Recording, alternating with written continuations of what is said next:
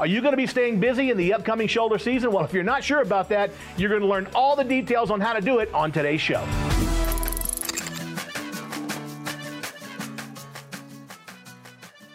Today we got Mr. Russ Horrocks. He's going to talk about getting ready for the shoulder season, right? We've had this crazy busy summer, but we got to get ready for the inevitable, right? Try saying that word three times.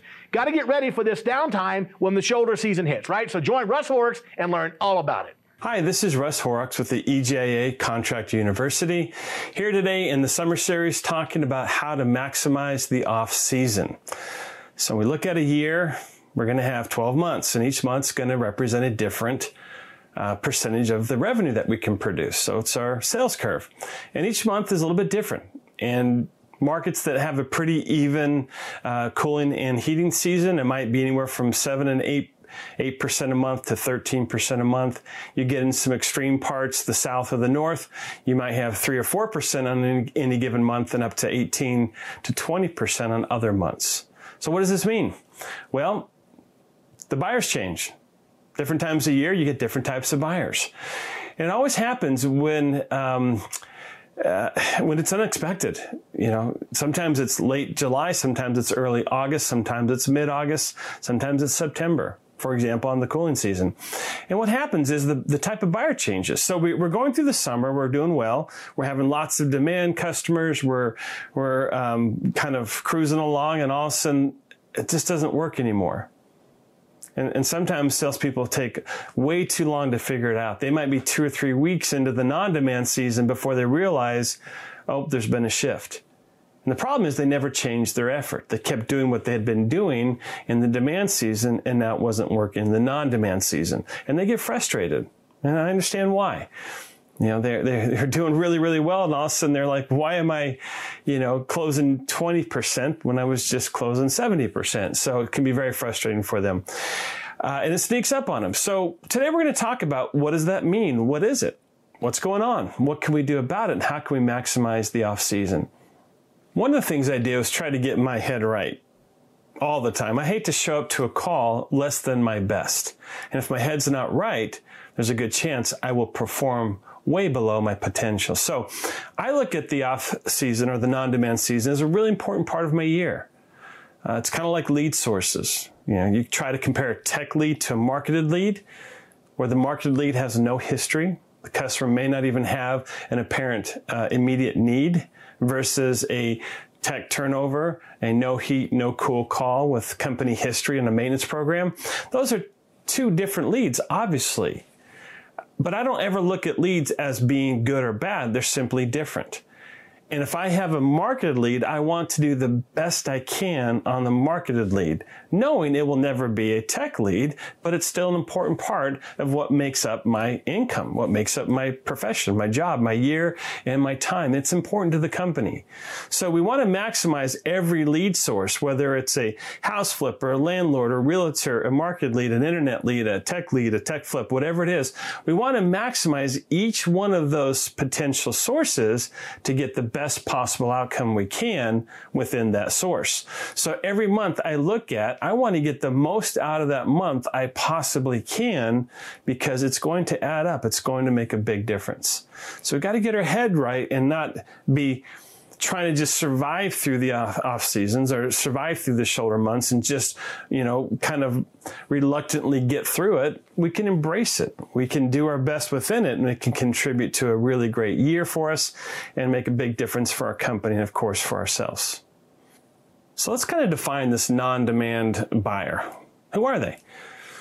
What are they thinking? What are they trying to accomplish? How do we work with them? So I want to talk about some of the characteristics of these non-demand buyers, and then we can incorporate that into our response. What can we do with those buyers to get the best possible outcome? So first of all, I think they're proactive. And what I mean by that is they don't like the emotions of a situation to make decisions for them. So they don't wait for them to break. They don't wait to have to do it. They want to do it while they still feel like they're in control and they still have a choice. That's an important part to understand about these types of, of buyers. Um, they're very specific in the way that they think. They don't want to be sold. Nobody wants to be sold, but these people's sense of control and choice are heightened. They really want to make sure it's on their terms. So they're often very um, reflective. They're often very much um, comparative. They're going to do research. They're going to often get lots of people in. Um, they feel like because their system works, that gives them a position of strength. So we want to make sure we address that and understand that. Don't fight it. Work with it. Anytime you try to fight with your customer because of what you want or what you want them to be, you're going to lose. So don't fight this type of customer. Don't fight this time of year. Just understand it and work with it. You've heard me say before, it's not a closing ratio, it's a connection ratio. As you learn to connect with more people more often, you sell more work. And that connection is the key. And every type of buyer represents a unique formula for connection. Now, we obviously have to have a framework of a process. That's important.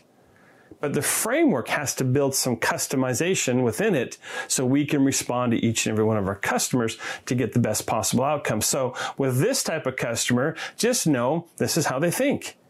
That's okay. Understand it's half the battle. Now we can know how to properly respond. So they also have a very tried and true buying process. They, for many years and decades, have made decisions for their home, for their family, and they feel very comfortable with their process. So if you go in there and try to make them um, respond to your process, what you want, what your agenda is, this type of customer especially will have nothing to do with it. They will say, no, thank you. You were invited to participate in my process. You're now asked to leave. They don't say it directly. What they say is, as we've, as we've talked about before, is, hey, thank you for your time. You've been fantastic. We really appreciate the information. We have a lot to think about. We'll call you back. You're invited initially, but once they got a hold of you or, or got a whiff of you and what you were really about, and they disinvited you and said, no, thank you. I'll continue on my process. So understand that they have their own process and it's your job to figure out what that process looks like and be part of the process so together you both can have success. So they have a heightened sense of need to, to be in control, heightened sense of, uh, of feeling like they have choices. Um, and they also, of course, tend to research, to plan, to think, to contemplate, and to compare. They also are often aware that they're doing something for you. I've had many people tell me in the off season, look, I know you're slow and you would like my business. And they understand that's a position of strength and that's okay too. We'll talk about how we address that. They also are usually looking for something in return because of that. They're looking for some um, sense of value. They're, they're, looking to get something for the time of year that they're doing it. Not just a proactive mindset to be prepared, but they're also looking for something in return. So if we kind of understand this customer, their mentality, how they think, and how they might respond, we can then craft within our framework of a process a much better effort that's going to connect with a lot more people a lot more often. And that's really the objective here. So if we go in there with our own agenda, our own process, we're going to have a hard time.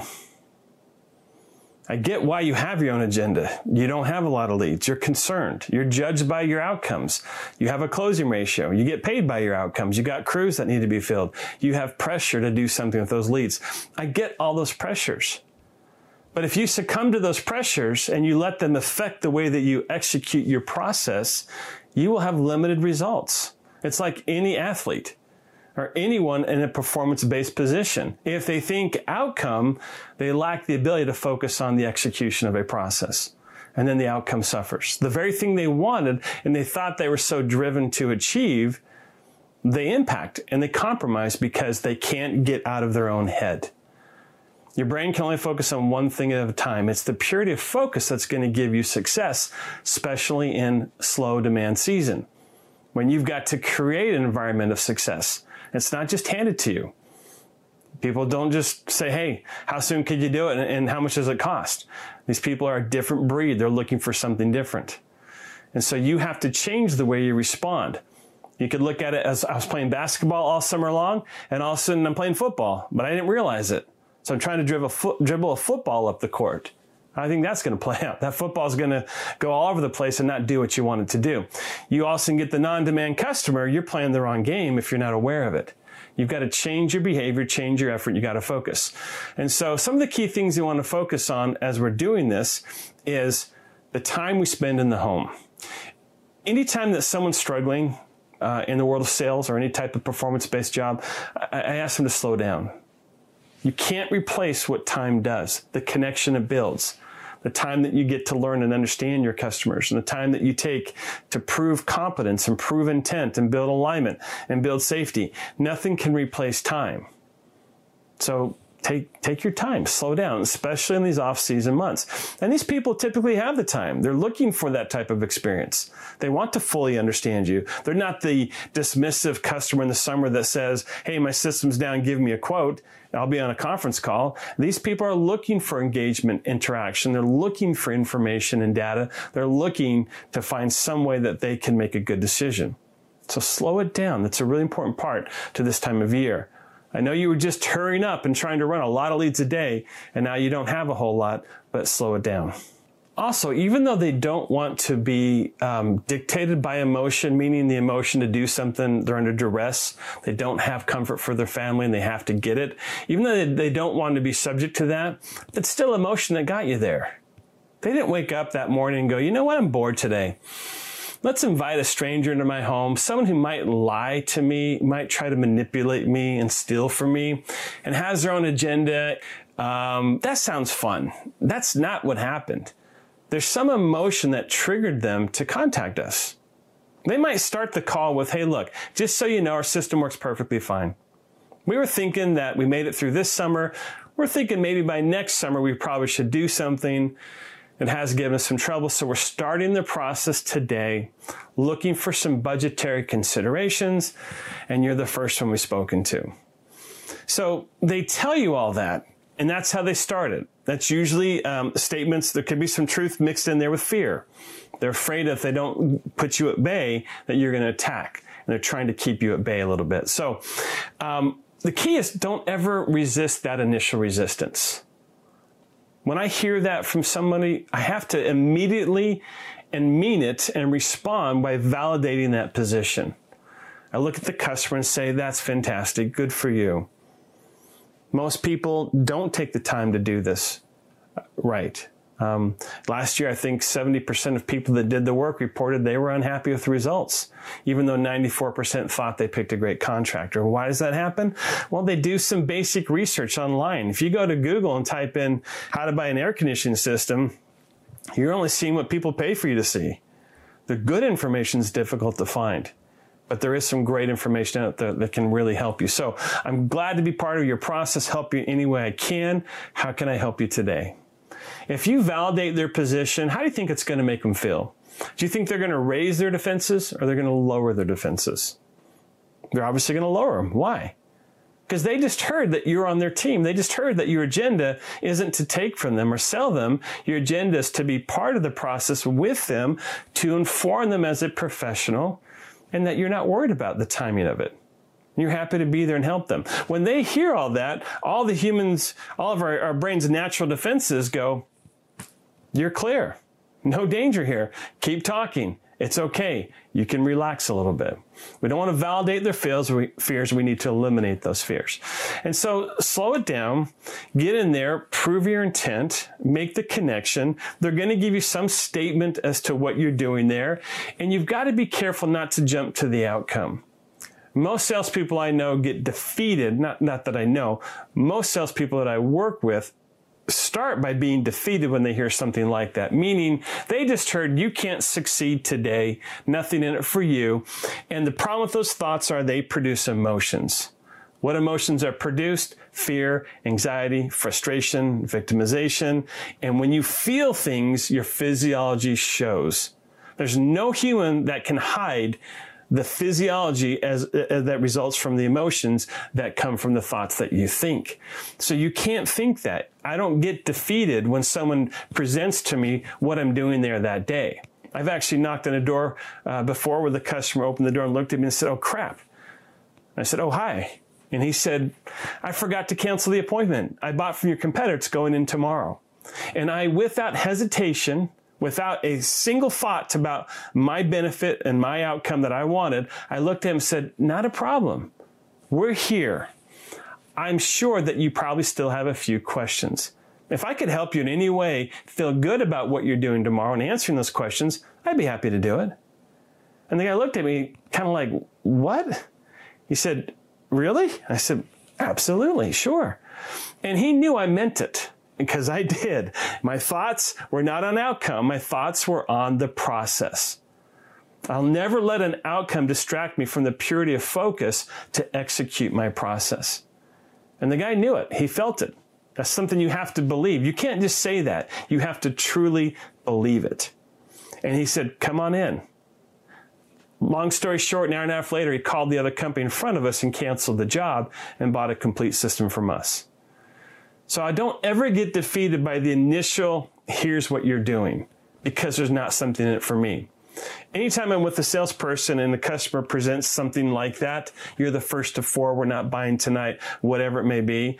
I can see, looking at the salesman, I can see on their physiology their discouragement and their frustration, even though they think they're hiding it.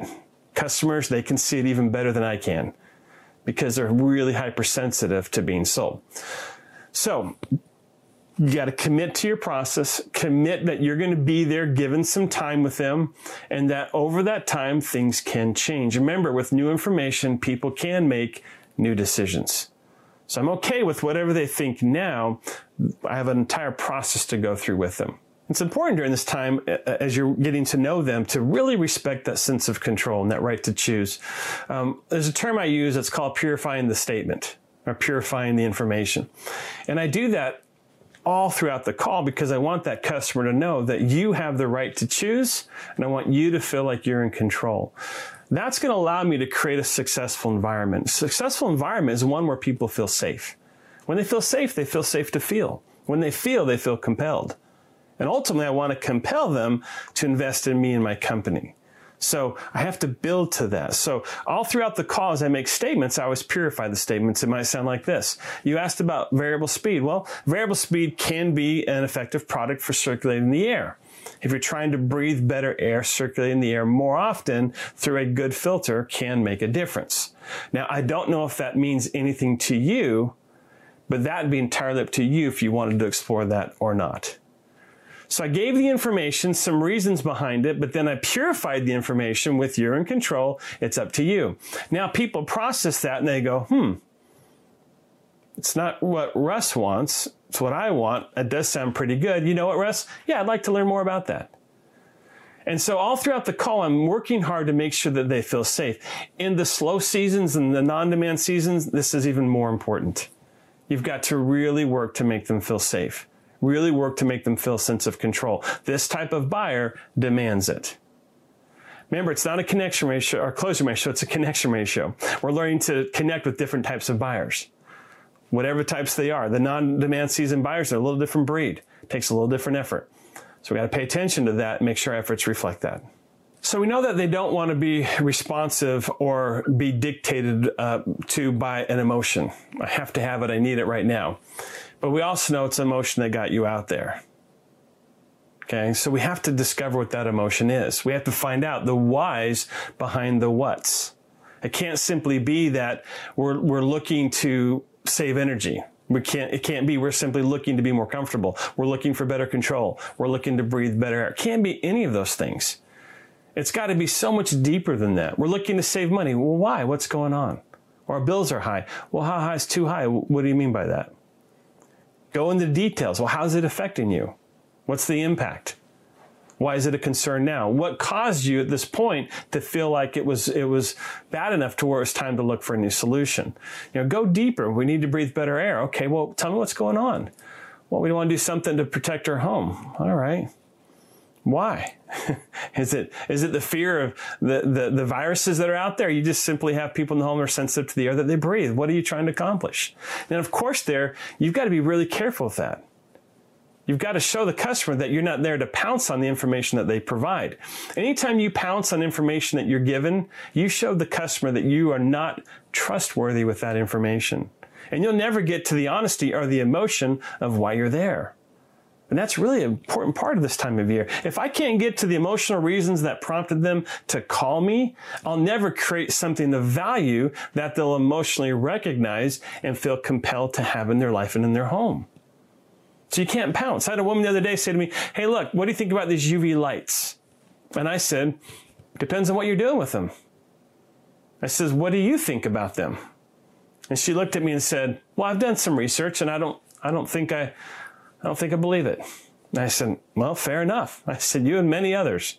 I said, "There's a reason for that." And she says, "What is that?" I said, "The reason is it's the way people offer it.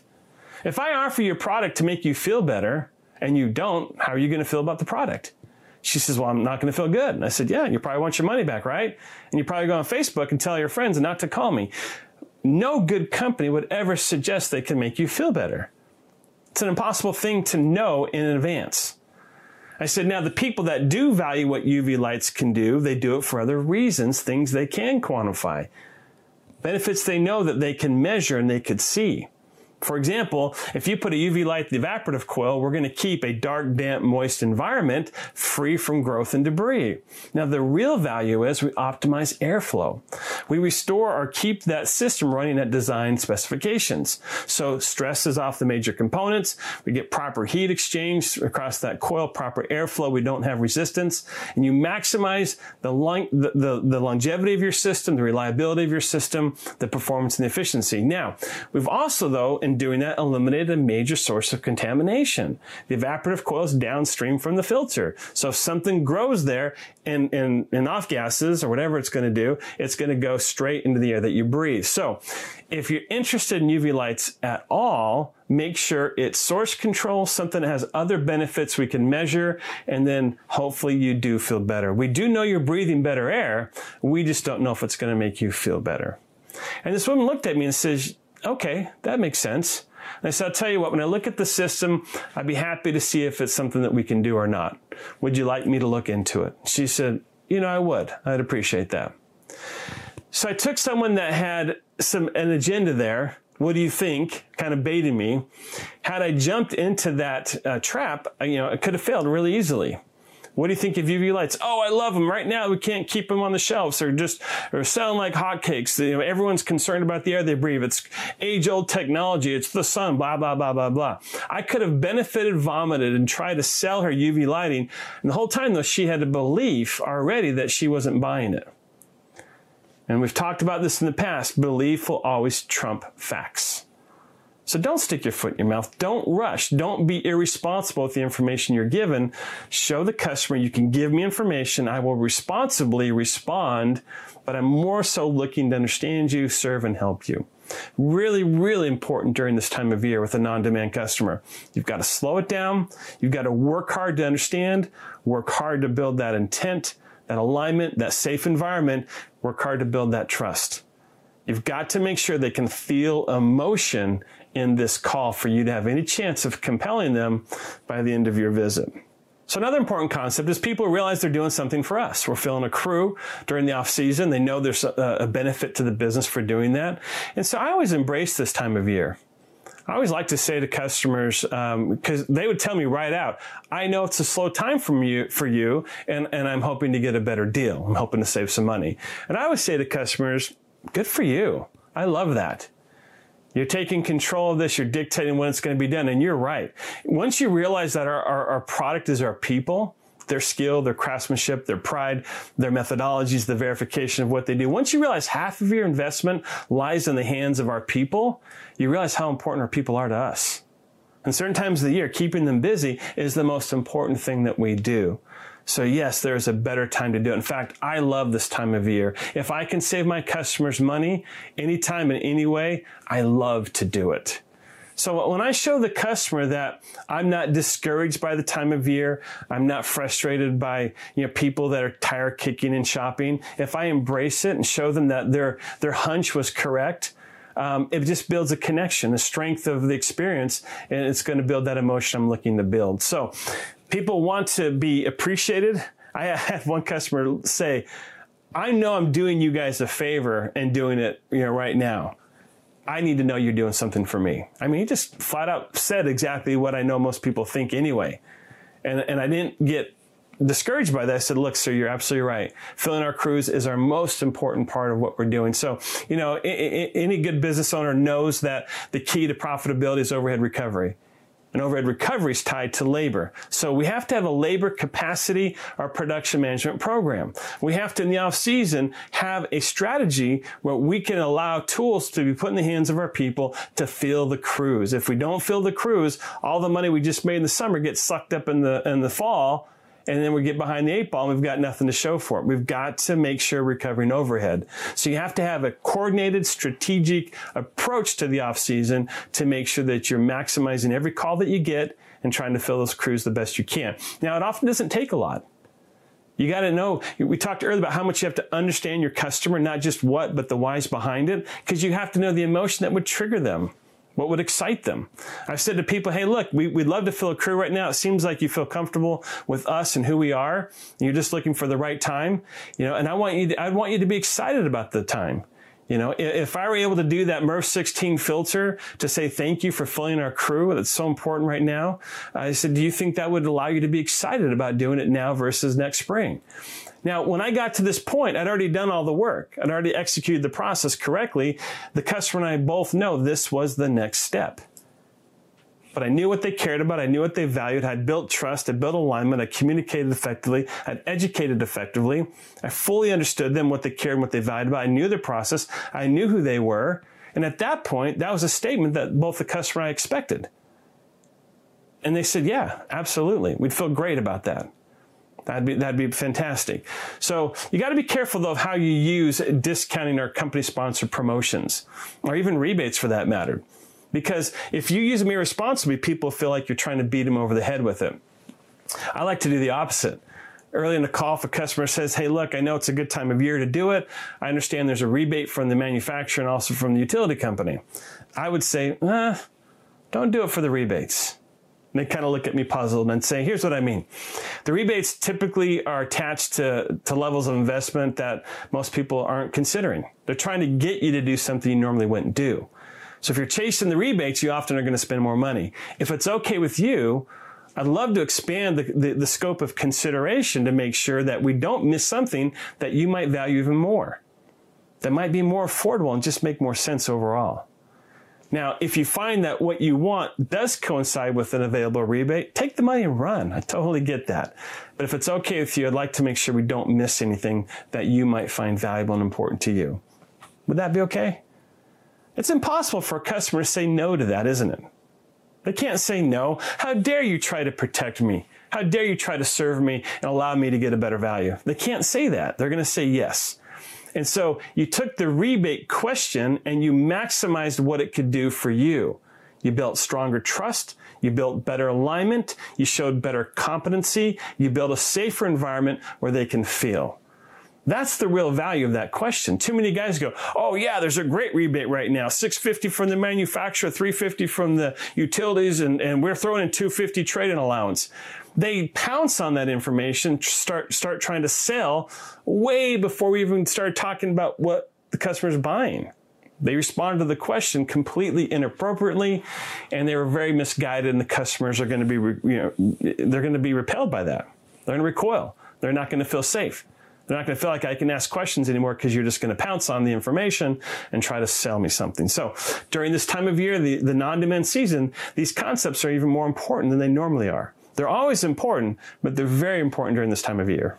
So as we're kind of thinking about our response to this type of buyer, um, something I think that's valuable. Anytime I find salespeople struggling or frustrated or in a slump, um, I ask them to do three simple things: slow down. Okay, slow down. Spend more time with the customer. Okay, well, that's probably a prerequisite to the three things. So one, slow down. The three things are, first of all, understand their personality. You have to know how people communicate and like to be communicated with.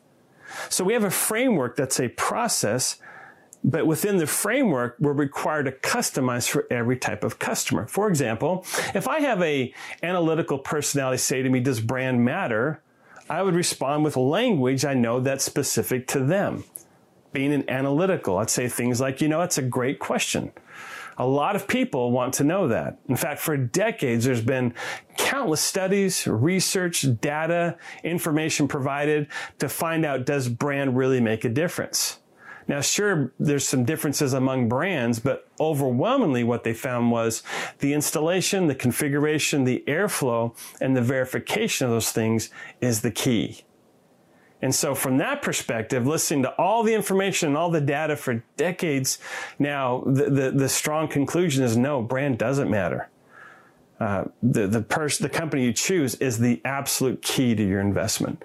So you see how with an analytical, I use different language. I try to put in there things that an analytical would appreciate: data, information, third-party validation, third-party verification. Um, you know, is, is very specific to how an analytical thinks. You say that same thing to a driver personality, it's not going to have the same impact or effect. They're not going to appreciate that dialogue that language won't speak to them. In fact, it might turn them off. So if you're not customizing to the customer's personality type, you're going to have very limited uh, results. You're going to hit that performance ceiling. Everywhere I go and train salespeople, I find they're hitting the performance ceiling. Whether it's a million, two million, three million, whatever it is, they're hitting some performance ceiling and they don't know how to break through.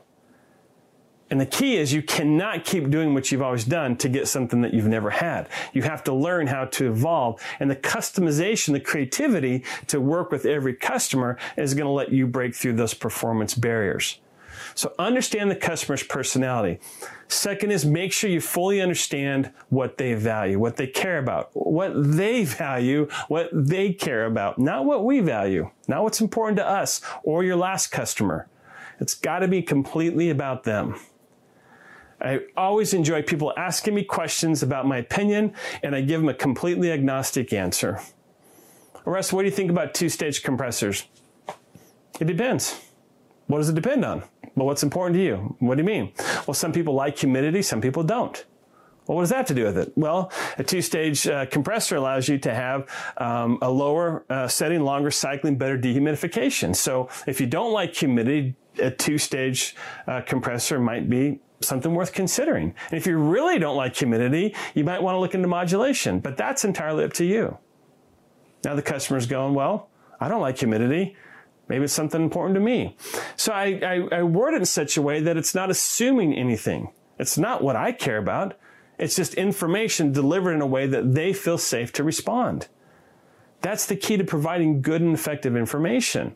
Not the, oh, you're going to love modulation. It's the number one seller. It's the future of technology. It's just awesome. We can't even keep it in stock.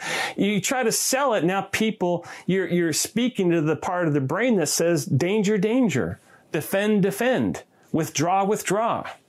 We don't want to do that. I don't want them to withdraw the emotion. I want to just flame, I, I want to just fan that emotion. Don't pounce on it, just fan it. Let that emotion build slowly. And so I deliver all information with what's important to them. What do they value? I want to, I want them to tell me what's important to them, not me tell them what's important to them. You know, what do you think of these new thermostats, Russ? Ah, depends. What do you mean? Some people like it simple, set it and forget it. Some people like some basic control. And some people just love the fact that they're always connected. They get reports. They can tell the system what to do even when they're not there. You can bring the other side of the world and tell your system what to do. It just depends on what you like. Having said that, what are your thoughts? You start all information with, a, with an agnostic position, then people will actually consider the information.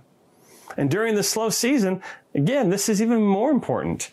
They want to be in control, so don't take that control from them.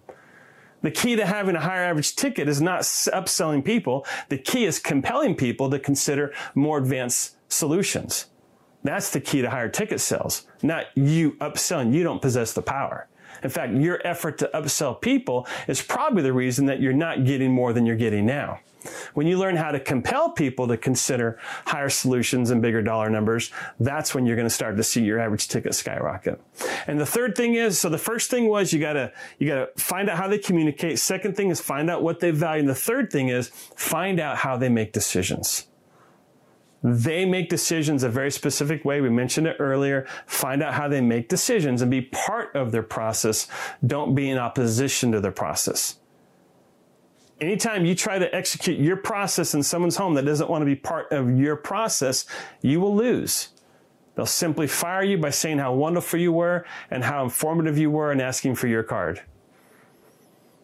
Don't force them into your process. Understand their process. These these heavy thinkers, these proactive mindset people in the in the shoulder months, they call you out. They're inviting you to be part of their process, a process they believe in, a process that they're going to execute. If you don't conform to their process to some extent and, and allow them and validate their process, they'll disinvite you. You're done. Not even considered. Game over. So you got to make sure you're paying attention to how they buy, how they make choices and decisions. So those three things I always offer advice to any salesperson struggling, but in the slow season, very important as well. So we got to make sure we're not skipping steps in our process. I mentioned that earlier. Uh, be true to your process.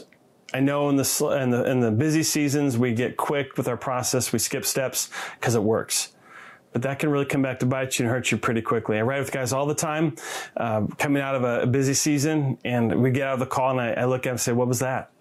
Like, what do you mean? I said, "I, you missed so many things, so many things you didn't do," and they're like, "Well, what do you mean?" We start walking through that, and they really quickly realize, "You're right. I don't." know why I didn't do those things. I know those things. I know how important they are. What happens is they've created habits. And the, the, the sad thing is even success can build bad habits it can get us get us off track pretty easily. So we have to always stay true to our process. Now, understand how the process should be executed with any given customer. Well, I never miss steps in my process. I might truncate one part of it because it's not important to the customer. For example, the brand story. If someone has no uh, allegiance to any brand, doesn't even care, then I spend very little time on the brand story other than what they do to support us to support them. If someone says I have to have a specific custom uh, uh, uh, brand name and I don't happen to carry that brand name, I got to spend a lot more time on that part of the process. So you have to understand your process and then know how much time to spend on it based on the individual in front of. This is that customization I was speaking of. Knowing how to customize the experience for each and every customer based on what's the key to your success and their success. You got to be in perfect alignment with the customer. You cannot show them that you have a different agenda than the agenda that's best for them. You've got to demonstrate your competence as you prove uh, and build trust with them. There's lots of ways to demonstrate competence. It's not just in the things that you say. It's the confidence in the way you say things and sometimes the things that you don't say. If I'm with a literary professor who has no interest in mechanical things, I spend very little time on the mechanical things and talk very much uh, descriptively about the things that, not what they are, but what they do. If I'm with a, an engineer, I spend a lot more time on the mechanical things. I start talking about saturation points of refrigerant. I talk about, you know, delta T's across the coil. I talk about SOP. You know, if I'm with a, um, a, an engineer, uh, uh, you know, that um, uh, whether it's electrical, mechanical, whatever, then I speak the language of that engineer to prove competence. So competence isn't just one single effort that you make with every type of person. You customize how you build competence with each and every customer. You got to work hard to understand them. We talked about that earlier. You got to evaluate the home and the system provide solutions that are creative explore options. I love to explore options with customers and things to not do even. You know, hey, based on what you've told me so far, I wouldn't do this. For example, it's a great way to way to price condition. If you're in someone's home and they've they've told you from the very beginning this is upfront cost based the decisions based on upfront cost. We're moving uh, soon. We want a, a new version of what we have, very much a lateral movement. We're not looking for anything beyond that. And, and the entire time, that's what they believe. Then I might say something like this to price condition them. Well, look, it sounds like to me, you're looking for the most you can get for the least amount of money. You don't want to overspend, but you also realize it can very, be, be very painful to underspend. Having said that, I would stay away from those fifteen, twenty thousand dollar systems. They're not going to do you any good. You'll, you'll, see no benefit in it. The new buyer won't recognize what it is. Let's just let's just keep this focused on a more simple solution. Is that what you're saying? The customer now will say, well, yeah, wait a second, 15, 20 grand, that's way beyond what we were thinking. Great, now we're into the price condition dialogue, so that, that works perfect. We also proved intent, alignment, competence the whole time. So it's this customization of the execution of the process that's going to make you great at what you do. It's that delivery that's going to make you good. You've heard me say before, it's not the process that makes someone great, although it's important. It's the execution of the process that makes someone great. It's the skill that they have. It's the ability to execute the parts of the process that set someone apart from another. I've seen a lot of guys with good processes produce very bad results. And I've seen some natural, I call them natural athletes out there they're, they're producing like crazy and, they have no process. They don't even know why. and I see that raw talent, and I know with a process in that raw talent, wow, they could do so much. And so it's really about the execution, executable skills that are so important to what we do. And be careful not to offer your opinion. Only after it's either they've made a choice or they've made a lean, then you can offer that opinion to support it. But don't offer it initially. I talked about delivering information with, ag- with an agnostic approach. Once the customer leans, then you can support the lean you know, hey, Russ, do you think that modulation is important? I said, well, I, I, don't, I don't know if important's the right word. I, I, know it's making a difference. It's the future of the industry. A lot of people like to future proof their mechanicals if they know they're going to be in the home for maybe, you know, five years or more. Um, from that perspective, I guess it's important, but is it necessary? Of course not. It's entirely up to you. If you like what it does, maybe it's worth considering. You let me know, I'll let you direct that conversation. When I support people but don't force people, when I connect with people and don't pressure people, the key is the whole call I'm building towards a safe environment where they can feel. You have to understand what urgency is. Urgency is the desire for gain plus the fear of loss. What does that mean?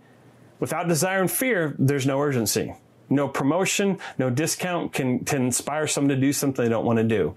Right now, there could be at my local um, outfitter here, I'm not sure the right term to use, they could have half off a, a, a compost, you know, shed or system. I don't care if it's half off. I don't need a compost system right now. I don't, I don't need it. So I don't really care if there's a discount. So we can't, we got to understand the importance and the place of discounts and, and uh, uh, rebates and understand the real urgency comes from the desire for gain plus the fear of loss. That's what's going to compel and motivate, motivate people to act. So when I confirm with that person, validate that next spring is perfectly fine, let's get to work today it's all to build the environment where I can allow them to feel. If I know that they're trying to save money, if I know that they want to be more comfortable and have more control, as they feel safe to explore those types of solutions with me, they'll feel compelled to want those things. Wow, look at us with a new system being more efficient. Wow, look at us with a new system having more comfort. Wow, look at us with a new system having more control. That emotional investment is going to be the key to compelling them to act. I've had countless calls where someone's met me with, hey, you're the first of many. System works perfectly fine. We thought we'd just start to see what it might take to do the work. Three hours later, they're spending twelve, fifteen thousand dollars with me, and they can't get it in soon enough. If you know how to create urgency and you know the keys emotion, you know how to create the emotion, the environment to experience it, that's how you're going to be successful in the off season. Now I know we're just kind of skimming over all these concepts, but we're just trying to get you kind of a, a way to think about it and hopefully a way for you to think about it and, and keep exploring it and reaching out and getting good information for yourself. So uh, don't feel like this is a, comprehensive uh, tutorial. This is just simply some things to think about and be aware of. Um, so we want to make sure that our, our company's planning though for these off seasons as well. Uh, we mentioned earlier that the key to company success is the ability to recover overhead. We have to have a strategic planned out, thoughtful way we're going to attack the non-demand season that's supported and everyone knows what they're doing. That's a really big part of, of what we do here. So labor capacity, production management, a really important part of what we do. So you need to embrace the off season. We talked about it earlier. Don't think of it as a drudgery, a punishment. Don't think of it as, as difficult. Yes, you're going to work harder for less quite often, but embrace it. Enjoy it. Find joy in what you do every day. That's a really important part of what we do. The final uh, point I'll, I'll throw up here for you is you have to have a foolproof follow-up plan. I was looking through my, my, uh, uh, records the other day and I found uh, my sales book from 1998 and it had every lead I ran, what happened, what was the result, what was the outcome, what was the follow up. Um, I could show you every lead I ran, even back in the 90s, and what happened with it. You have to have a foolproof follow up system to make sure if you're given a lead for your company, that lead is carried out to a conclusion. You always know the status of it. What's the next step? What are we doing? That's a really important part during the off season as well. If you get there in the first call and they're, they're committed to getting other people in there, you know, reset the call. Don't price it. Once they have the price, they don't need you anymore. You got to be skilled at resetting the call so you can get back in there and still have the ability to influence and guide them to an outcome. And that's fine, but that process has to be defined. It's got to be very clear and you've got to stay on top of it. A lot of guys win during the off season because of the last, last person standing. Other people, you know, were outcome driven and they saw that this wasn't going to be an easy sell and they just gave up and didn't put the follow up in and they, they disappeared. You can win out sometimes by simply just staying in the game, staying connected, let, making sure that customer still needs you, and make sure that you've defined your follow up completely. So, if you do all of these things in the off season, I think you're going to find that you're going to get some better results. Now, if you're already doing a lot of these things, great, good for you. doing better go to the next level, whatever that is. If it's created some thought in you, pursue it, seek it out. If there's something in this video that you think would be worth learning more about, reach out to us here at EGIA. We're happy to help any way that we possibly can. Um, so as always, um, it's not just loving what you do, but more importantly, loving the way that you do it. That will be the key to your success achieving what you're truly capable of. Um, one final challenge for you. Once you really get down this effort in the off season and you really perfect all the things we've talked about today, you start seeing some great results. Now here's the challenge for you. Do the same thing and use that same effort in the demand season. And you're going to find that you produce much better results more often as well. Thanks for listening. Appreciate your time. My name is Russ Horrocks. We'll see you next time. Awesome content right there, as always, from our Seizing the Summer series. Now, listen, if you like the content and you're not a member, you can get full access to the series right now. All you got to do is fill out the form on this page. This is powerful content that you can implement all summer long to maximize your profits and get ready for the dreaded slow season this fall. Well, that's it for today, folks. We'll see you again very soon. Until then, my friends, bye bye for now.